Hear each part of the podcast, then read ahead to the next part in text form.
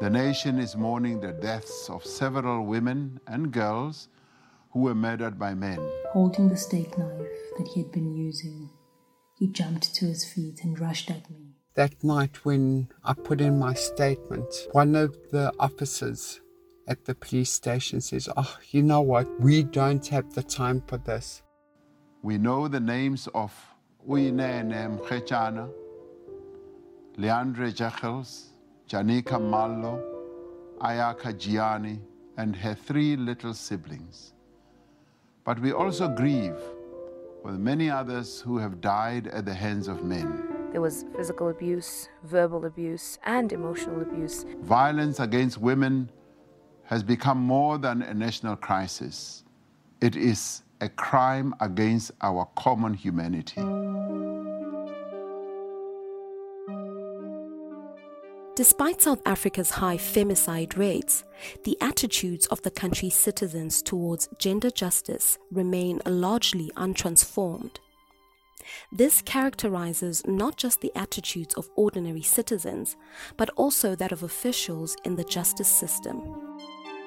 While it is easy to point out the shortcoming of the judicial organs by virtue of clear policy documents that are meant to govern their conduct, it is not as easy to hold the media to account.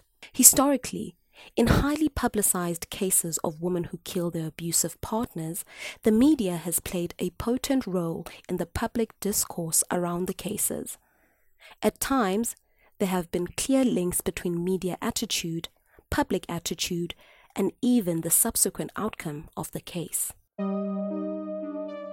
This is Him or Me a podcast series on the experiences of women who have faced abuse and their experiences with the South African criminal justice system. I am your host, Lele Tutonisi. Husband Killer, Lady Macbeth, Black Widow. These are some of the stigma laden and critical terms the media has used to label survivors who killed or maimed their abusive partners. Headlines including these terms have the potential to cast judgment and influence public opinion, adding further injury to women who have already dealt with private and public violations at the hands of their abusive partners.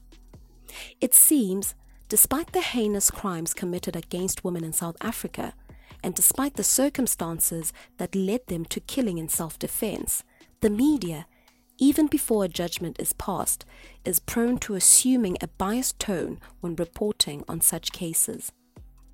An example of this type of reportage is in the case of Anita Ferreira, who at times the media labeled as a husband killer and abused murderer.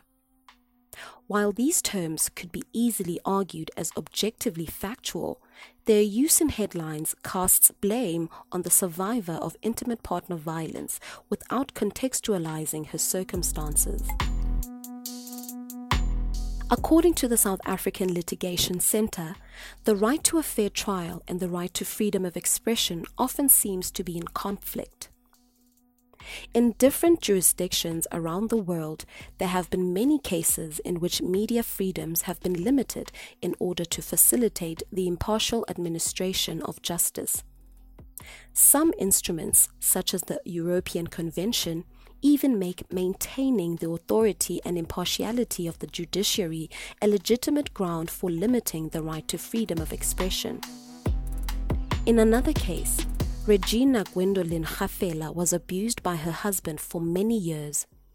He subjected her to physical, verbal, and financial abuse. He was also infidelious, a legally recognized form of emotional abuse. Senior multimedia journalist at the Wits Justice Project, Sumeya Gasa, compiled this report. When Regina Gafela married her husband, she did not count on the relationship deteriorating the way it did. Her husband was abusive and, according to legal documents, once used a sjambok on her.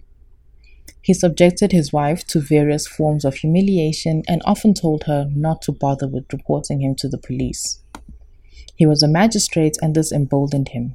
He knew his powerful position would shield him from the ramifications of the many crimes he committed against his wife. On one occasion, he even pointed his gun at her. When she went to report the incident at the police station, the officers arrived at the couple's home, but the abusive magistrate denied that he had threatened his wife with his firearm. Regina subsequently declined to open a case against her husband. For many women in abusive relationships, opening a case for police investigation can prove even more threatening for the victim of abuse. Being under investigation could anger the abuser, resulting in even more extreme methods of abuse. In the case of a separation, abused women are still not guaranteed safety as their partner is likely to track them down using various methods such as stalking and visiting the victim's workplace. This was the case in Anne Marie Engelbrecht's case. After having left Jaco Engelbrecht, he showed up at her place of employment and publicly begged her for forgiveness and offered her a ring as a symbol of his sincerity. In Regina Gafela's case, she still harbored love for the abusive husband despite the constant threat he posed to her life. She declined to open a case against him, as he had often told her that any action she took against him would not hold. He was a senior magistrate after all. Eventually, Regina felt she could not take any more of the abuse and hired a hitman to kill her husband. She paid the contract killer 10,000 rand. On 5 December 1999, the magistrate was shot and killed outside his home. It was soon discovered that his wife had been behind the killing. She was sentenced to life imprisonment. She subsequently filed an appeal to challenge the sentence. The matter was heard on 21 May 2003, and the judgment passed on 28 May of the same year. Despite the abuse she faced and the hopelessness of her living arrangement, the court labeled Regina as Lady Macbeth, a black widow figure who killed her husband unjustly. This type of labeling was exactly the sort that signals the direction the court may take with a case. Regina's appeal was dismissed and she continued to serve her sentence. She was eventually released on parole in 2018. While Regina's case bore many similarities to that of Anita Ferreira and Anne Marie Engelbrecht, the former's appeal was dismissed, while the latter two were successful in having their sentences overturned. The Center for the Study of Violence and Reconciliation was instrumental in overturning the cases of Ferreira and Engelbrecht. In a paper by the organization, Regina's actions were consistent with that of an abuse victim, and she was justified in perceiving her husband's threats on her life as real. After all, a consistent outcome of sustained domestic violence is death, usually that of the woman. While in prison, Regina obtained a master's diploma in human resource management. She is currently registered for masters in law. But if you search her name, the only mainstream media report that comes up is the one that references the court's labeling of her as Lady Macbeth. This has been Him or Me, a podcast series on the experiences of women who have faced abuse and their experiences with the South African criminal justice system. I am your host, Lele Tutonisi.